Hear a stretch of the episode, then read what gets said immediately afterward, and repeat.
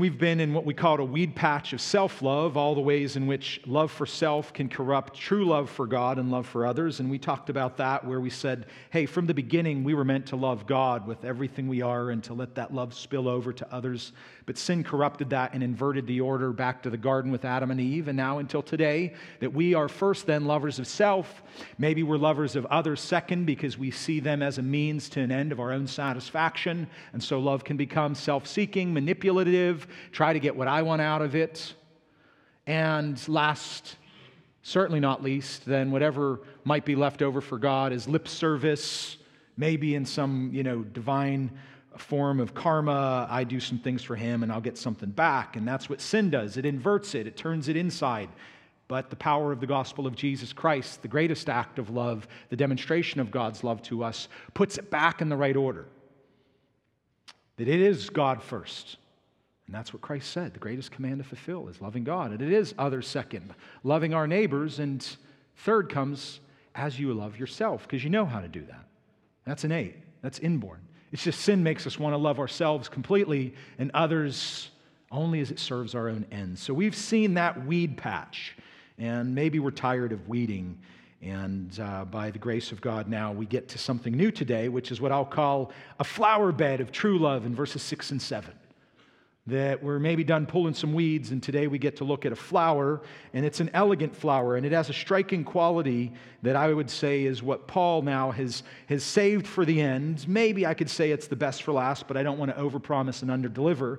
But to look at love in, in verse 6 and 7 and see how there's a center to it, the lifeblood of this flower, the stalk of it, the middle, the pistil, and then there's four petals that grow around that main truth.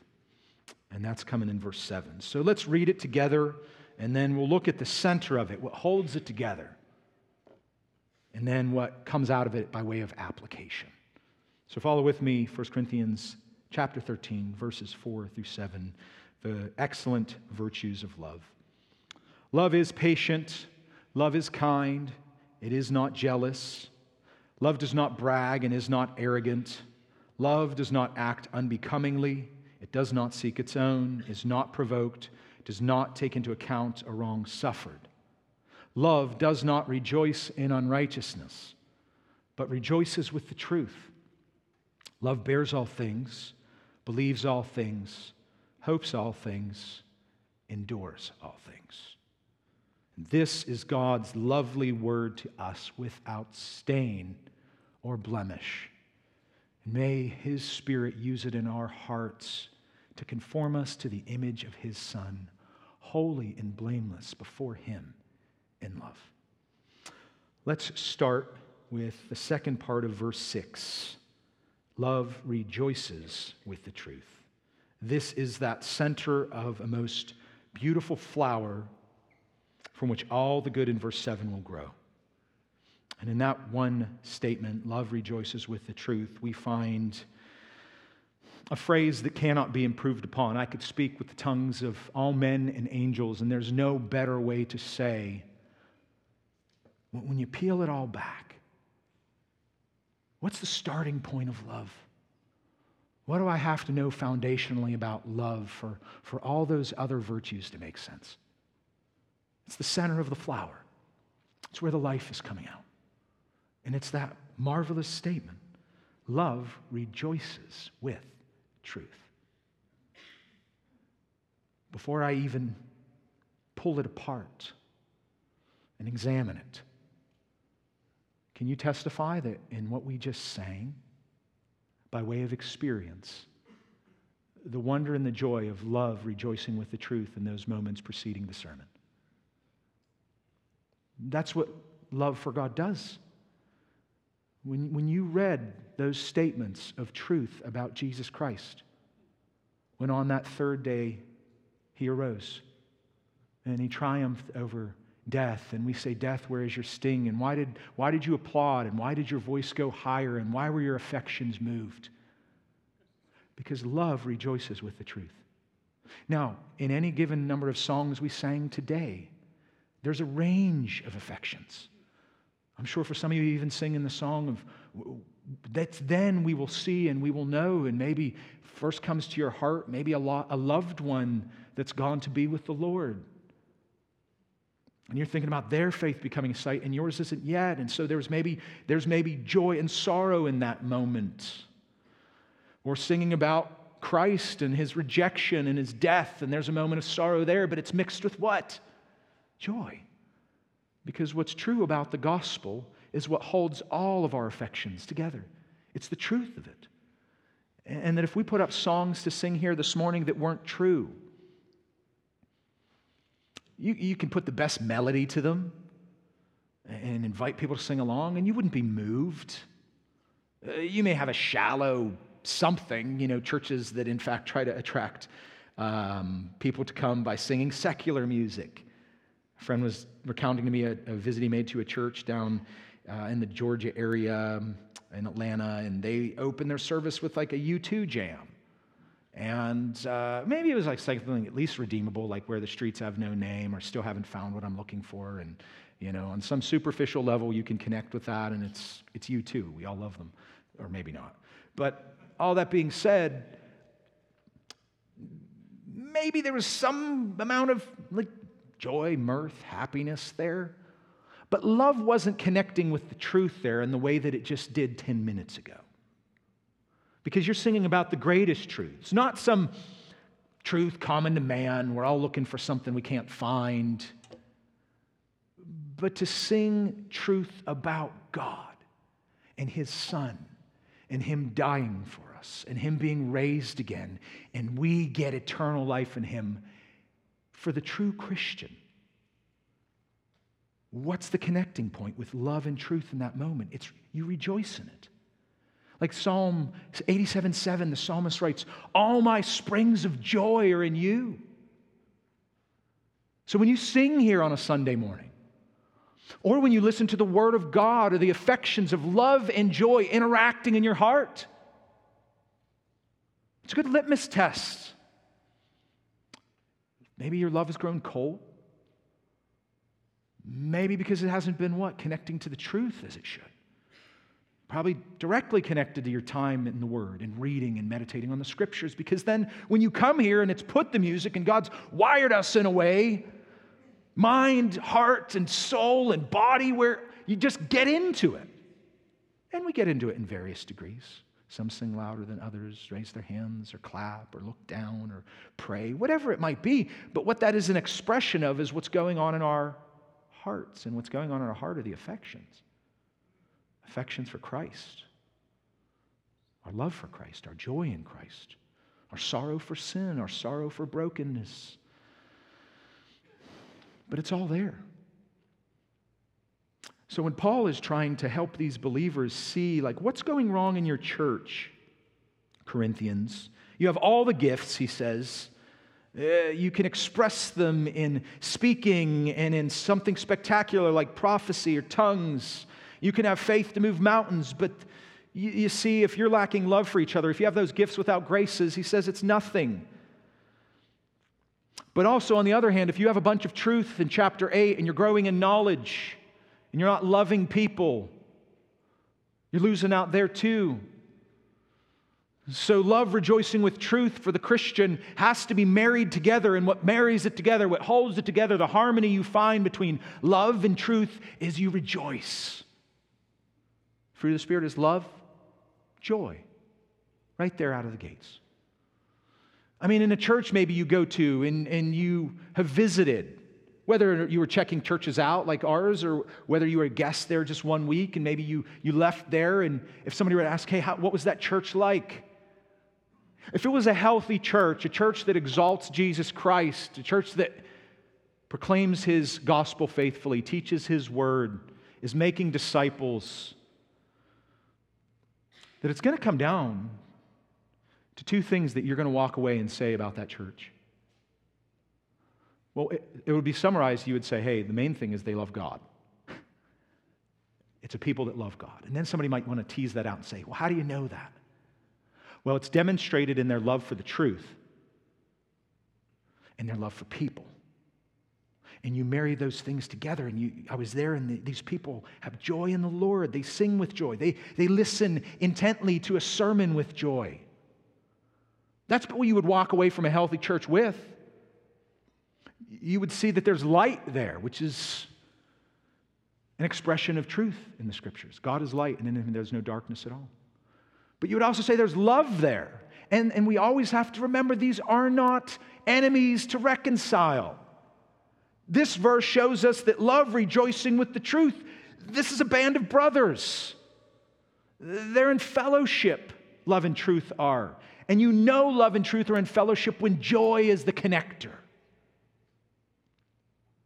A church that would health is healthy would say, We rejoice in being a church, church of love and a church of truth. Not one or the other, even though in our own, whatever you want to call it, our own makeup, maybe again, and I've said it before, we might lean to one side or the other as we talk about, you know, are you, you know, truth Christians, or one of those love Christians as if we have to decide between the two, even though we can evaluate our lives and say, yeah, maybe I'm a little more prone to get into the study and, and excited for the truth. And somebody's like, yeah, I just, I just I need people around me. And, um, but at the end of the day, they have to be together in a healthy Christian and a healthy church. It'd be like me asking you, um, hey, in the dead of winter here, when it's cold and dark outside, should we turn on the lights or should we turn on the heat? Which would you want? You want to show up in a church that, well, got the lights on, and you can see because it's dark out in that 9 a.m. service when you get into the dead of winter, but we cut the heat. And so you'd have a really light filled room, and you could see clearly, but you're shivering. And Rather than somebody do the loving thing and turn on the heat, you say, just put on another sweater. Is that what the church is to be? All light and no heat? Or on the other hand, hey, we got to cut costs, uh, no light, but we'll, we'll turn the heat on. And what would that church be like? It'd be chaos. You'd be bumping around each other in the dark, maybe having a good time doing it. No order, no instruction, no, no, you don't know which aisle to walk through, where your seat is anymore. You sit on their lap, but they're really nice people. All heat no light. You see what this verse is showing us? The, the foundational to the experience of the Christian in a healthy, growing local church is love rejoicing with truth. Turn on the lights, turn up the heat, because it's a both and. And you can probably um, transpose that to your personal life, how you live out your Christian faith. And maybe sometimes you see one of those clearly, but not the other. In this beautiful, wonderful verse, tells us that it's both and, it's not an either or. And this is, the, this is the center point through which the application of how love is to do some amazing things starts with a love for the word and truth of God, which is our main point today. The center of this flower from which all pe- healthy petals grow is this true Christianity rejoices in God's word by loving it deeply at all times and living it out daily in all circumstances. That's, that's what six and seven put together are going to do. True, real Christianity, Paul is trying to tell these believers in Corinth, will rejoice in God's word because love rejoices in the truth. By loving it deeply at all times. I want to know more of that truth, but then I'm taking it and in love, living it out daily in all circumstances. Because verse 7 is going to show us every circumstance that it's hard to live out and love people in, where your love is going to be tested. But if love rejoices in the truth, if the foundation of that truth is the gospel of Jesus Christ, that takes all of the things that self love wants to twist and turn inward and cuts them off at the root and says, No, I'm going to replace it with a rejoicing in the truth of the gospel. How do you, what's the antidote to the poison of self love? It's rejoicing in the truth of God's love for you in Christ, the gospel. Love rejoicing in the truth. What truth? The highest truth there is, the truth that brings us the greatest joy. I mean, there's wonderful truths we can sing about God. We can have songs like Holy, Holy, Holy, and others like that, and take out particular dimensions of God's character. But the one that raises in our hearts the greatest affection is when we sing of God's love.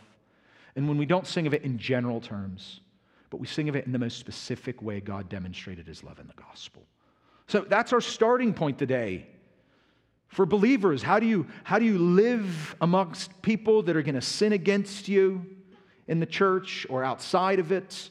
How do you bear with them, believe and hope and endure? You start with this love has to rejoice with the truth. And Paul has been teaching these Corinthians, and we've said it, that love, the truest love, doesn't just grow out of some mindless experience as these Corinthians, some of them were practicing it. They just wanted to drum up in this church some, some emotional, ecstatic experience, but it wasn't tethered to a love of God's truth. And yet, there was also in this church these Corinthians that, because of their background in the philosophies of the day and who's the smartest guy in the room, who studied under who, just as he was saying, love isn't going to grow its healthiest just over there in, the euphoric and the ecstatic. It's not going to grow over here in just some intellectual endeavor. Who just knows the most? Who's the best speaker? Who has the most knowledge? If the problem over here is it's not rooted in a love for God's truth, then over here, this person that's just making it some mind affair, this some I know the most, is they've got a problem with what? the truth of God's love. That there has to be some warmth with that light. And so you see how he has to minister to this whole church, but he brings them back to this one solution that our love, at its best expression, will grow out of a rejoicing relationship to truth, hearing it, delighting in it. And why he's exhorting them in this is because you need to obey it.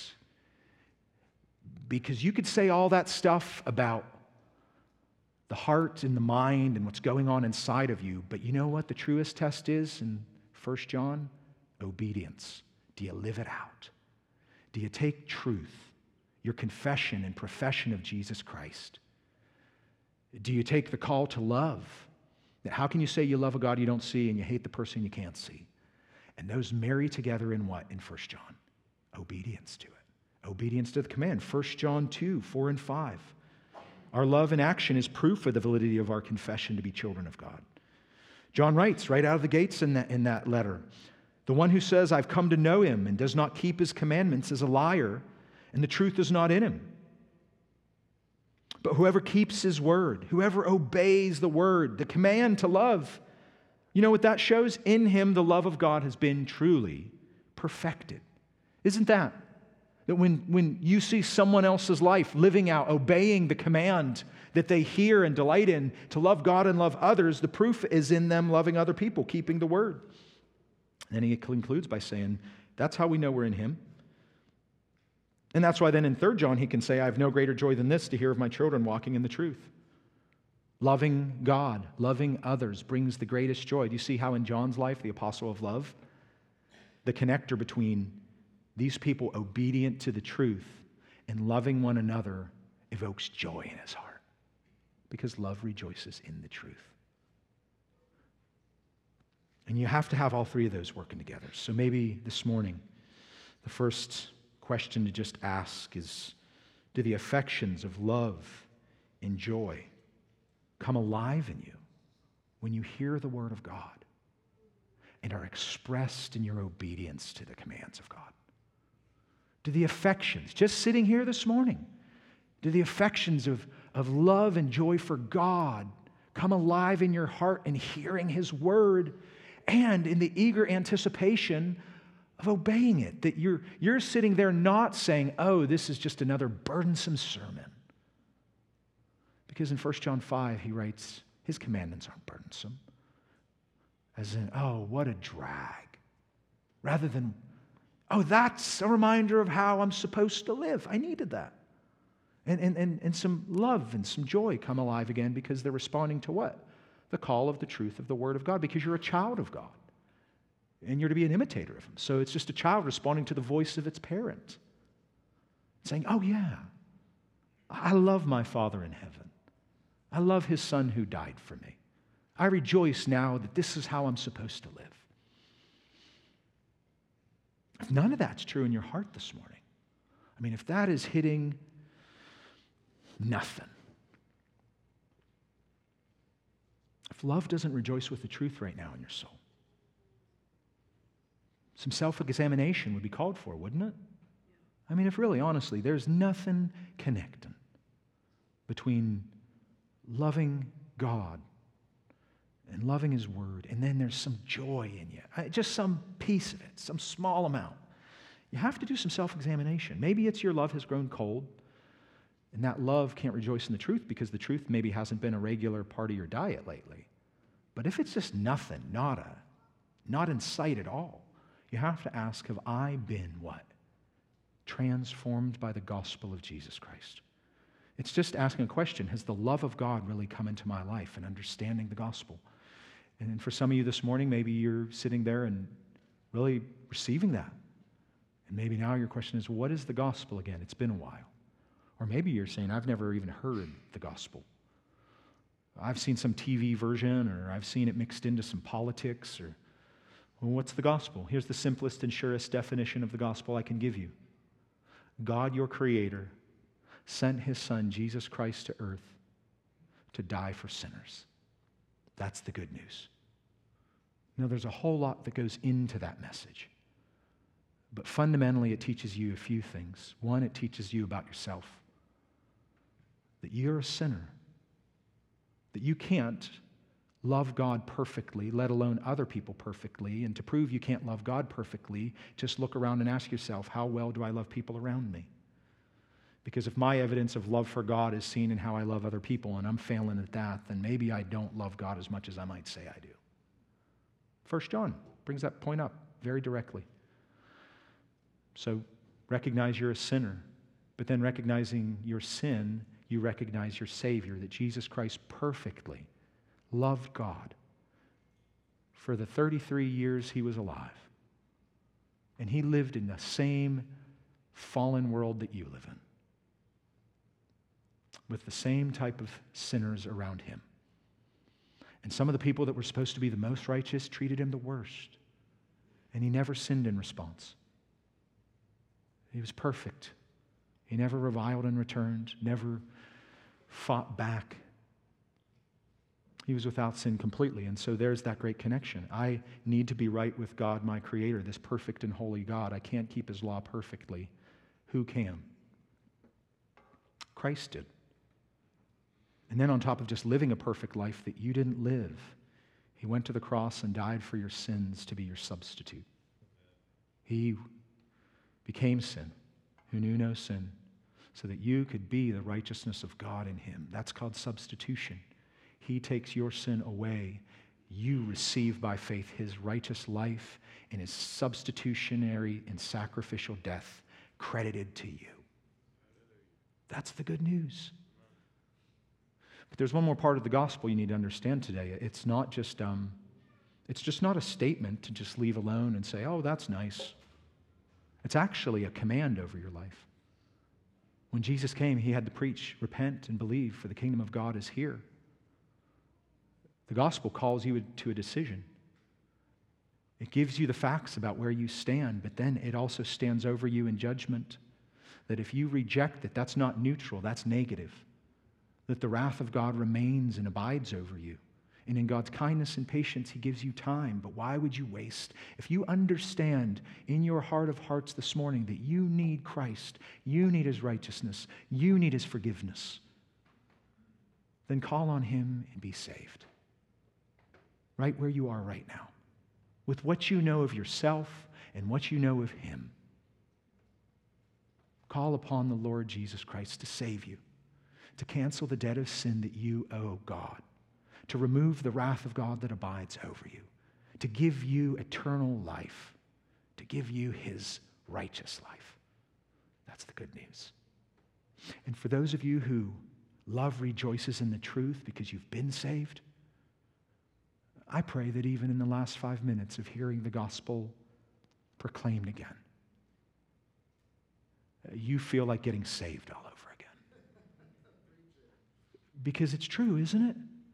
That, it's that good news. God did that for me. He did. Maybe it was 40 years ago, four years ago, four days ago. He did that for me. And I want to rejoice in it. I do rejoice in it. And that stokes the flames of joy in our hearts. Now, that's the center from which established. Now, for Christians, you can move into verse 7 and say, wow, love can do some pretty impossible things. Yeah, when it rejoices with the truth of the good news of the gospel, God's love for you in Christ, it can do some amazing things. So let's look at them. We'll call them the petals to the flower. The first one is love can bear all things. Love bears all things, verse 7. And I call that grace, that you can have grace to others. A love that bears all things, or the word bears means covers something to protect it. Doesn't that just give you a good picture in your mind of what love bearing all things, sins against you by others in the church or outside of it? That love can bear it. How? It, it, it, can cover that person's indiscretion against you, their offense against you. As 1 Peter 4 8 says, it can cover a multitude of sins in love because you know you've been covered. Right? You have. You have. How have I been covered?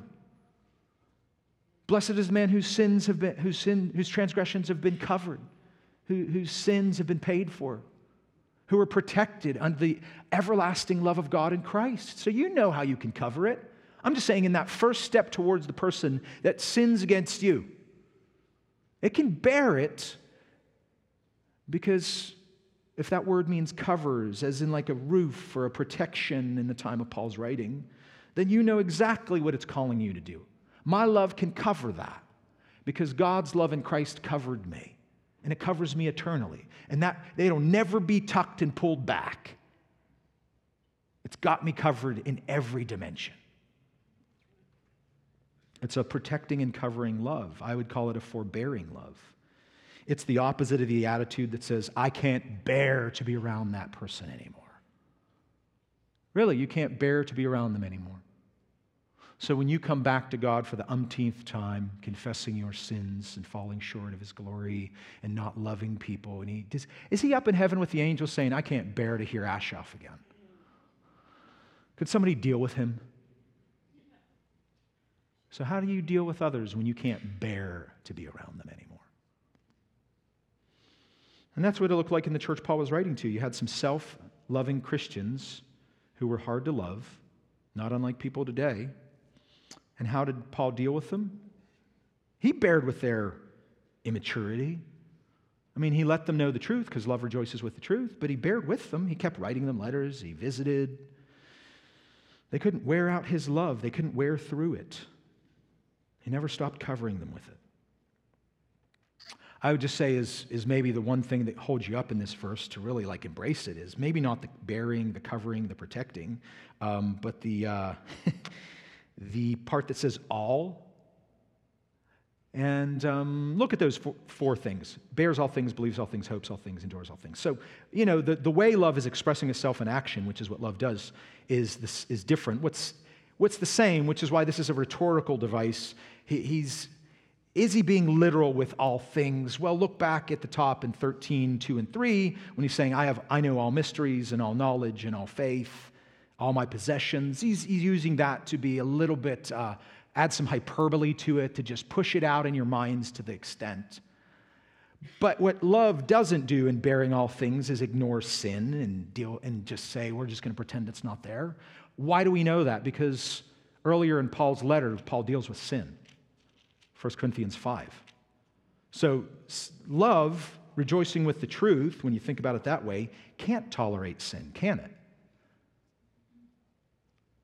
Love can't rejoice in unrighteousness, and yet in 1 Corinthians 5, they're rejoicing in unrighteousness.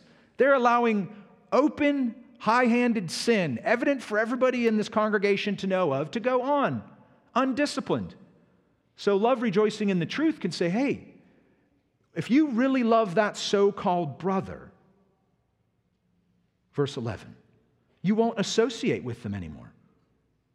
Why? Because their, their lifestyle, is completely out of step with the lifestyle of somebody that's actually born again, a real Christian. And if you just kind of keep like sweeping it under the rug, Corinthians, and not dealing with that sin, that person may be self deceived. They're a so called brother, and they'll stand before God one day and go to hell because you didn't speak up.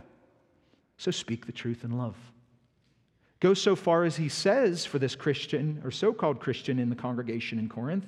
He just said, I've decided, and you need to carry out to deliver that person over to Satan for the destruction of his chest. Church discipline, put him outside the church so that in the day of judgment their soul will be saved. What's that trying to do? It's trying to wake them up to the reality that our love for you and our understanding of the truth of God's word, uh, there's no rejoicing to connect this here. And you know how that feels, don't you? When you love somebody who says they're a Christian, and yet the truth of their life or the truth of what they say you know isn't true, you can't rejoice with that person. And I get questions right down this lane, and you got to have an answer. I mean, the question of the day today that I get from this series Adam, what do I do with this friend or this family member who they're a male and, and now they're saying they want to be a female? Or they're a female and they want to marry another female? What do I do? I've got that question probably three times in the last two weeks. What is 1 Corinthians 13 if this person's professing to be a Christian? What would 1 Corinthians 13 call you to do? Love bears all things? Sure. But it's got to be able to rejoice in the truth. And if they're saying they're a Christian, but there's no truth in their life that accords with the Word of God, you know you can't rejoice with that. You can bear with them in love. As in, you could say, I still love you, but here's the truth of the matter I can't rejoice with you. You want me to come to that wedding? There's nothing true about that wedding. If God says marriage is between a man and a woman, then what you're attempting to do isn't true. So, my love for you can't just skip over that. I certainly can't rejoice with you. And I love you. But you got to know the truth. So, does this have some practical application for us today? I mean, it's front and center in the news, and not just in the news, but in our lives. And that's just one example that I'm sharing because you're asking. But we don't have to do gymnastics with the scriptures. If we take, okay, love rejoices with the truth, I still got to bear with them. If I know the gospel is true, then I know there's what? There's something I can say to their condition. I can point them back to the truth of the gospel of Jesus Christ, but I can't look the other way or pretend to rejoice, as loving as you might be, in something you know is not true. And that's why I have to say what I say up here. And it's not to do this, it's just to say, you need help figuring these things out. The Word of God helps us, doesn't it?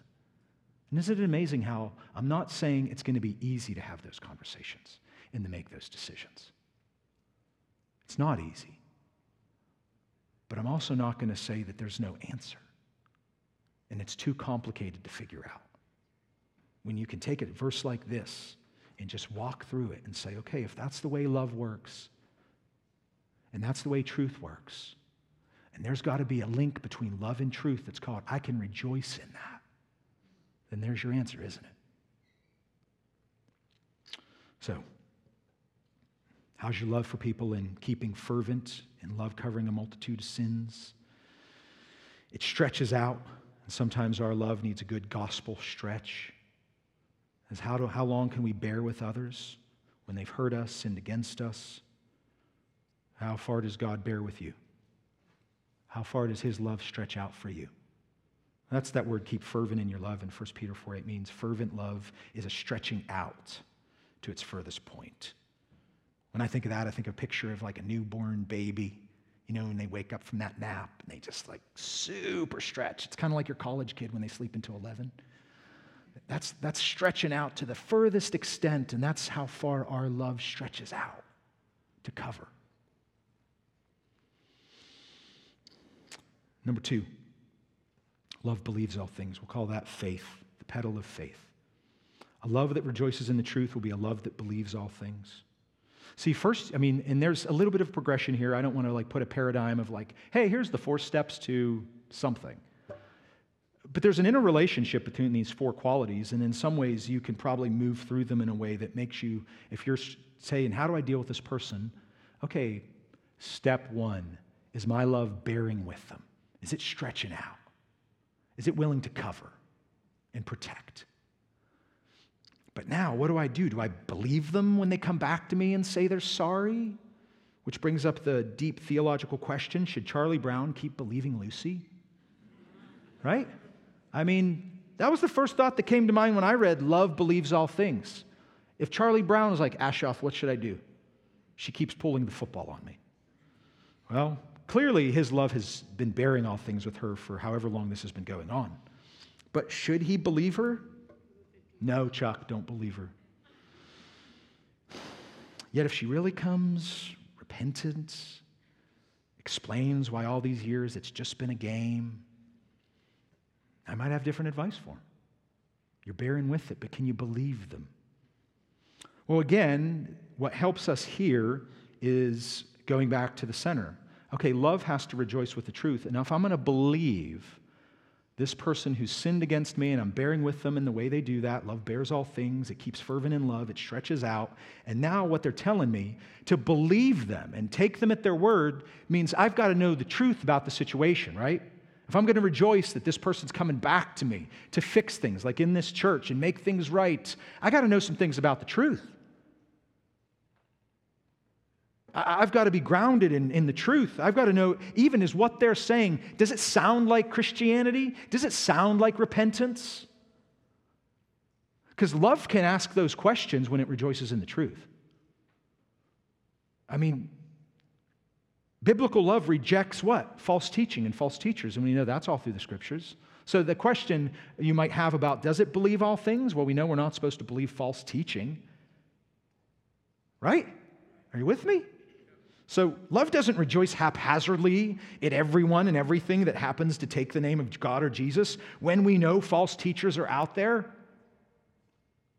Mormons, they take the name of Jesus. Does love believe all things that they say? No. Again, love goes to them, bearing with them. It says, You're wrong about it. You got the wrong deity. Doesn't believe all things. Look at throughout the New Testament. Jesus says, Beware of false prophets. John says, Beloved, don't believe every spirit. Test the spirits to see whether they're from God. How do you know that? Do you know the truth? 2 John 10 11, if someone comes to you and does not bring this teaching, don't receive him into your house. Don't give him a greeting. For the one who gives him a greeting, as in says, Yeah, we're cool, participates in his evil deeds. And then, I mean, you could go all throughout all of Paul's letters. This letter, Galatians, the pastoral epistles, 1st and 2nd Timothy, Titus. What? The matter is about false teaching. People advocating different doctrines that don't agree with sound words. All I'm bringing these up are to show you that there is a caveat to this love believes all things when it comes to what? False teaching. Just like in love bears all things, the caveat is hey, is this person living in open, unrepentant, rebellious sin and calling themselves a Christian? So if the issue of bearing all things is false Christianity, the issue here could be false teaching. And you, you can't rejoice with false teaching. Love can't rejoice with the truth there. So, how do you navigate through this? Well, you've got to have a really close relationship with what then? The truth. You've got to know the Word of God. But you can't know it in a way that then becomes so puffed up in and of itself that it loses love, back to 1 Corinthians 8. Knowledge can make you arrogant, but love's going to edify. Yeah, you have to have that close relationship with the truth for love to rejoice with it. But if you're just getting into this own, like, oh, it's just about me and what I know, and nobody knows as much as me, and then you meet somebody and, you know, um, and they say, hey, you know, you knew them from a prior lifetime and they were the worst of sinners, and then they say, yeah, you know, I've come to Christ, and they give their testimony. Does, does knowledge puff you up to the point where, like, nobody can be a real Christian anymore but you? Or maybe somebody's joined our church and now they're in your life group. And yeah, as you're getting to know them, you're like, oh, okay. Um, they have a little bit different view over here in, in this one area of theology, whether it's eschatology or, you know, I'm talking secondary issues, and that makes you skeptical. And then, oh, and then they have some sin that you're like, man, I, I don't know. And like two weeks into getting to know them, you're like going to your life group uh, leader or your flock leader, like, yeah, I'm just not sure they're a Christian. They haven't read their Bible for two weeks. What? Like, that's how quick you're going to get there? That escalated fast. Love believing all things. It doesn't look the other way, but it, it's going to, you know, when you meet that person, and again, knowing the truth, yeah, that their testimony sounds like they've trusted in the Lord Jesus Christ for the forgiveness of their sins. And even that might sound a little, okay, tell me a little bit more, but get to know them. Be patient with people, 1 Thessalonians 5. Patient with everyone. Give it some time. Again, you're not setting discernment aside here. Truth is helping you to discern. But love is allowing you to have that long suffering, isn't it? So you can initially have that instinct to love them, take them at their word, but over time look for the true fruit, because the opposite is what the Pharisees were like. At the first sight of any sin, up, you're out. Now, the first sight of any sin in their life they couldn't see. They could only see their own what? Their own righteousness predisposed to believe the worst about others, but always believe the best about themselves. Sad how that works, isn't it? So, the second quality of love here, again, qualified by love rejoices with the truth, it knows what the truth is, it can believe all things. Moving there, from there, we go to love hopes all things. And again, you see maybe a little bit of building here that even after you've been bearing with this person in love and you've been trying to believe them, they're just doing some things, they're they're acting in such a way that you're like, man, my faith in that person has really been um, shattered again by their lifestyle, how they've treated you. And it can be a reality in the Christian life that we, we lose faith in someone. But does that call for us to lose, lose hope in not them, but lose hope in God? That's what love hopes all things what's the referent point for your hope for somebody that even when it's hard to bear with them in love, and even when it's hard to believe them and take them at their word, you don't lose hope in them because you don't lose hope in who? God. As Romans 15 13 calls him, the God of all hope. And that that hope that you need to draw upon in Romans 15 13 isn't one that you conjure up. Paul writes, Now may the God of hope fill you how about that? So you're not just kind of like wishy washy, oh, I just hope every. No, the God of all hope fills you with all joy and peace in believing. So there's faith, back to that last one. And that you will abound in hope by the power of the Holy Spirit. So your hope, the source of it is God. The Spirit can fill you with what? Love and peace, that you would abound in hope for what God can still do in their life. You don't give up on them because you don't give up on God. I mean, when you look at the work of God throughout the Bible, what do you learn about Him? I mean, is, is the story of the scriptures from cover to cover a story of like perfect Christian successes, faithful following, or is it a story of what? A lot of two steps forward, three steps back. Start with the book of Genesis.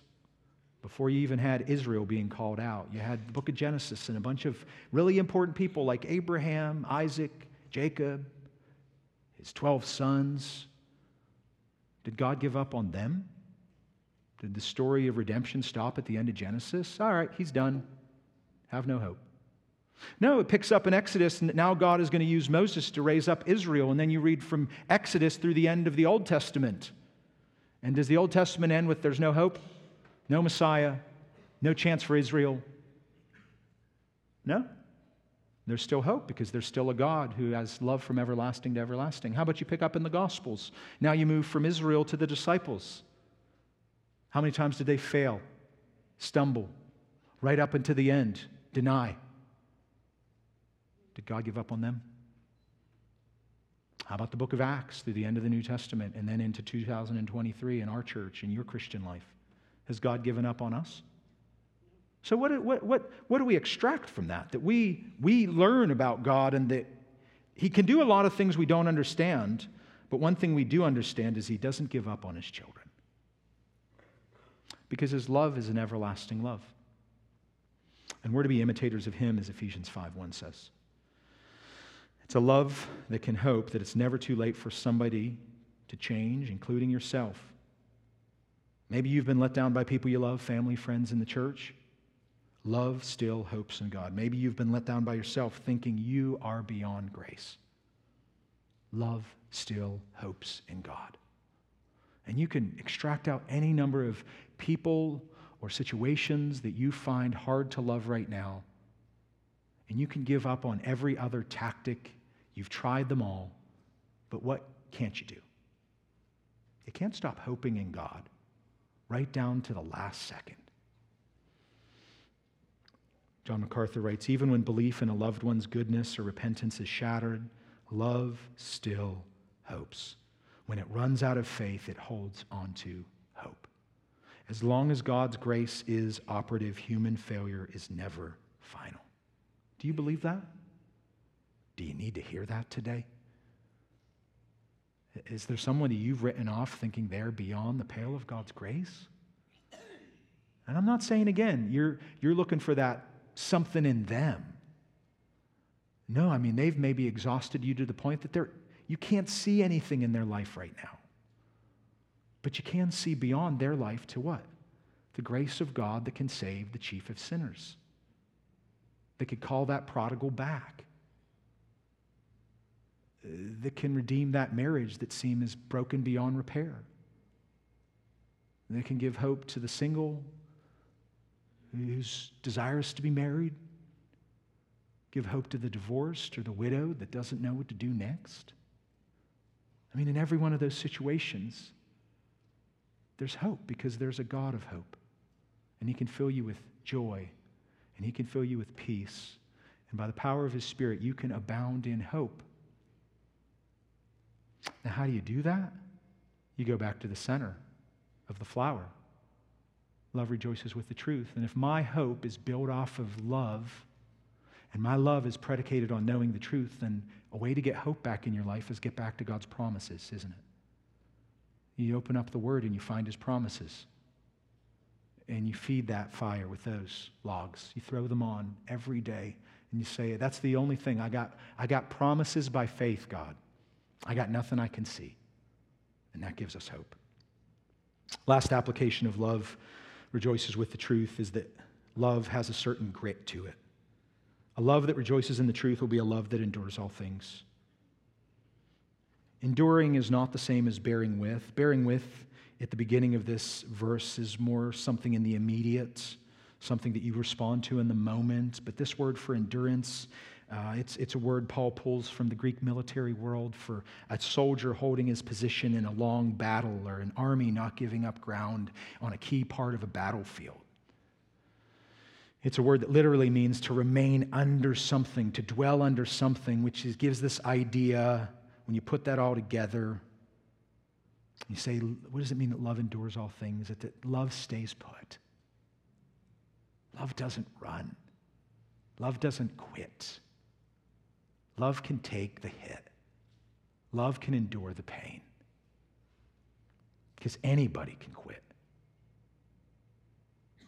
Anybody can give up. Anybody can take their ball and go home and say, I'm done with you. But enduring love. It's not about ego. It's not about trying to prove to someone you can love them no matter what they do to you so that you're exalted. True enduring love has one source of strength, supply, example, sufficiency. And it's the example of who? Christ in Hebrews 12. When you get this word endurance in your mind and how, how long and what's it like, eh, don't go looking for any other example of it except for Christ. Hebrews 12, 2 to 3, fixing our eyes on Jesus. That's why I say don't look for anything else but the example of Christ. The author and perfecter of faith, who for the joy set before him endured the cross despised its shame, and sat down at the right hand of the throne of God. Consider him who's endured such hostility by sinners against himself, so that you will not grow weary and lose heart. So, how can love endure all things? Well, first, we endure in love for others because his love endured for us. I mean, that's what kept Paul going with this very church.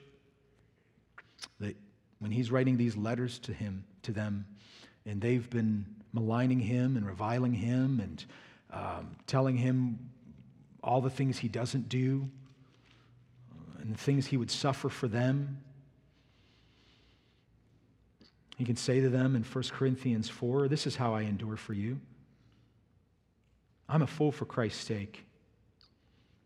I'm weak, but you're strong. This is to a church that's just run his name through the mud, disregarded his words to them and his example. You're distinguished, but I'm without honor. And he's not complaining, he's telling them the facts. To this present hour, we are both hungry and thirsty, and we're poorly clothed, and we're roughly treated, and we're homeless, and we toil, and we work with our own hands. And when we're reviled, we bless, and when we're persecuted, we endure. How did Paul endure? Because he fixed his eyes on Christ. And he first never forgot that what? First, Christ endured the hardest thing that he could never replicate, which is what? He endured the cross and its shame. That's one thing that Christ endured that we aren't expected to replicate. Because one time, and it was finished, and he sat down at the right hand of God, and he accomplished your salvation. That enduring love, none of us can match. But then it does say, consider him. Remember him who endured hostility by sinners against himself. That kicks in for us, doesn't it? There is an example to follow there. And why we remember him and the way that he endured hostility from sinners is so we won't grow weary and lose heart and give up and back down and go home and say, I'm done with it. Because he never did that. He not only didn't do that with the people that actually nailed him to the cross, he didn't, you know, whether it was the religious leaders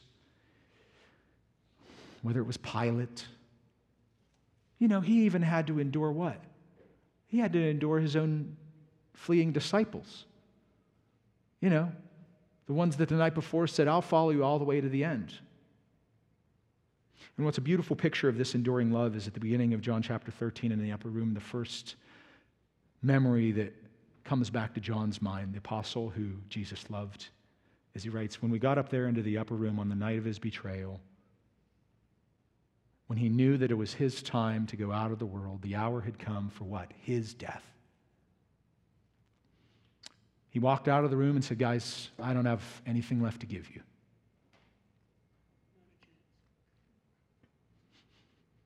It says he loved them to the end.